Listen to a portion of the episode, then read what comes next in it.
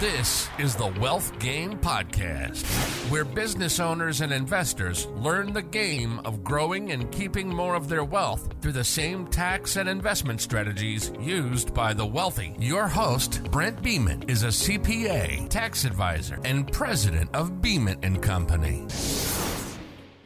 On this episode, we'll specifically cover how you can purchase a property with a family member. That's the name of the episode but it's also going to apply if if you're buying a property with a friend or if you're buying a property with someone else and it also applies if you're buying a business as well. So we get a lot of questions about how to specifically do that. So here it is. If you've got say a rental property you want to buy and you've got part of the down payment and you know someone else that has part of the down payment or let's say that you don't have any of the down payment and your friend has the down payment and you just want to you just want to go in on like on this business or on this rental property together I'll show you the step by step instructions on how to do that. So, first, you've got to identify the property and find someone that you want to work with. Just make sure it's, if it is a friend, if it is a family member, make sure it's someone that you can tolerate. Like you're going to be, you're, when you're in business together, you've got to communicate a lot, make sure they're good at communicating, that they're reasonable, that you're, it's someone that you really want to work with. So once you get past that threshold or that, that, that hurdle, then you find the property. So you find a property, let's say if you find a, a duplex that you want to buy. It's a $400,000 duplex, and you're going to go in on it together. Before you close on the property, I would recommend that you form an LLC uh, because ultimately you're going to want this L- this property owned by the LLC, and then you and this other person, you're going to own that LLC. So neither of you, like ultimately when it's done, and there are there might be some steps you might need to take to get to this point, but the end goal is that you have this LLC that owns 100% of that property. And then the LLC is owned, let's just say it's 50 50 by each of you. So you don't own the property directly, you own the LLC, 50% of the LLC, and then that LLC owns the property.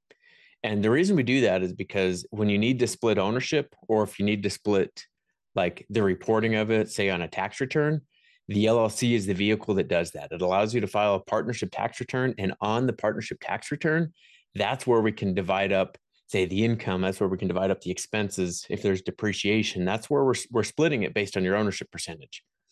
So make sure that's in place. Your LLC, it needs to be registered with the state, it needs to be registered with the IRS, and you need to have an operating agreement. This LLC is is really the rules of it, like how the LLC operates, who gets the income, who owns what, like what percentage. That's all dictated by the operating agreement.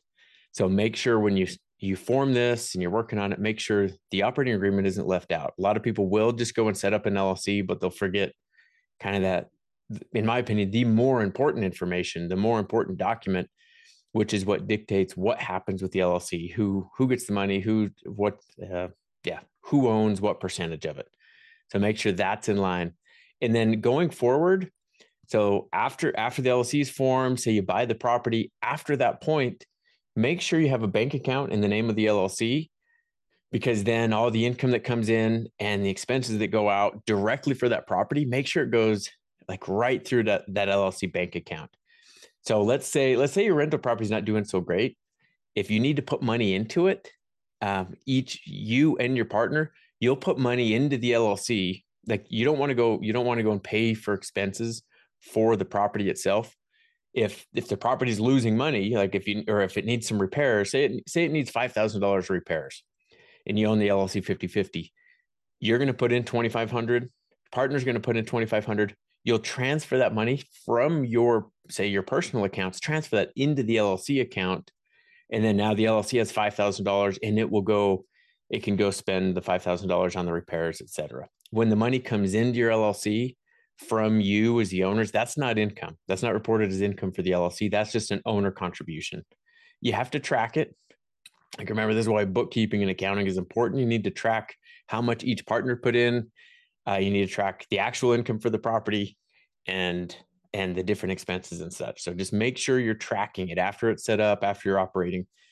Make sure you're tracking all that. So that's that's it for today. That's how you own a property with a family member or with a friend or with someone else.